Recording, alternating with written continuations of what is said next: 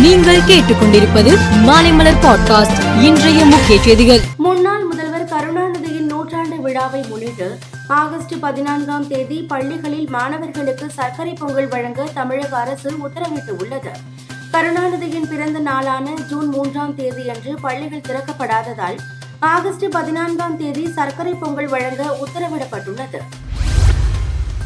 சென்னையில் அமைச்சர் செந்தில் பாலாஜியிடம் மூன்றாவது நாளாக அமலாக்கத்துறை அதிகாரிகள் விசாரணை நடத்தி வரும் நிலையில் கரூரில் அவரது தம்பி அசோக்குமார் கட்டிவரும் பங்களாவில் அமலாக்கத்துறை அதிகாரிகள் இன்று சோதனை நடத்தினர்.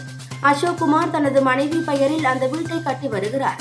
எனவே அவர் விசாரணைக்கு ஆஜராகும்படி அமலாக்கத்துறை அதிகாரிகள் அந்த வீட்டின் முன்பு சம்மனை ஒட்டினர்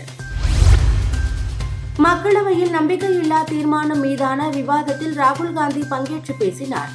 அப்போது பாரத தாயை கொன்றுவிட்டதாக மத்திய அரசு மீது கடுமையான விமர்சனத்தை முன்வைத்தார். என் ஒரு தாய் இங்கே அமர்ந்திருக்கிறார். மற்றொரு தாயை நீங்கள் மணிப்பூரில் கொன்றிருக்கிறீர்கள்.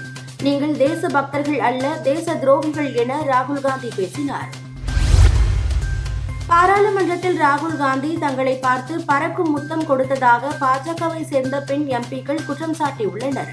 இது தொடர்பாக இருபத்தோரு பெண் எம்பிக்கள் கையெழுத்திட்டு மக்களவை சபாநாயகர் ஓம் பிர்லாவிடம் புகார் கடிதம் கொடுத்துள்ளனர். மக்களவையில் பெண் உறுப்பினர்களின் கண்ணியத்தை அவமதித்தது மட்டுமல்லாமல் அவையின் கண்ணியத்தை குறைத்த ராகுல் காந்தியின் செயல்களுக்கு எதிராக கடுமையான நடவடிக்கை எடுக்க வேண்டும் என அக்கடிதத்தில் கூறியுள்ளனர். இந்த புகார் டெல்லி அரசியலில் பெரும் பரபரப்பை ஏற்படுத்தியுள்ளது.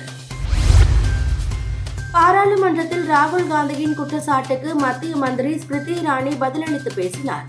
அப்போது ஊழலை இந்தியாவுக்கு அறிமுகம் செய்தது காங்கிரஸ் தான் என்று கூறிய அவர் எதிர்க்கட்சியினர் ஊழலை பிரதிபலிக்கின்றனர் என்பதால் அவர்கள் இந்தியா அல்ல என்றார். ஊழலை பற்றி பேசும்போது உங்கள் கூட்டணியில் இருக்கும் திமுகவை பாருங்கள் என்றும் அவர் சுட்டிக்காட்டினார்.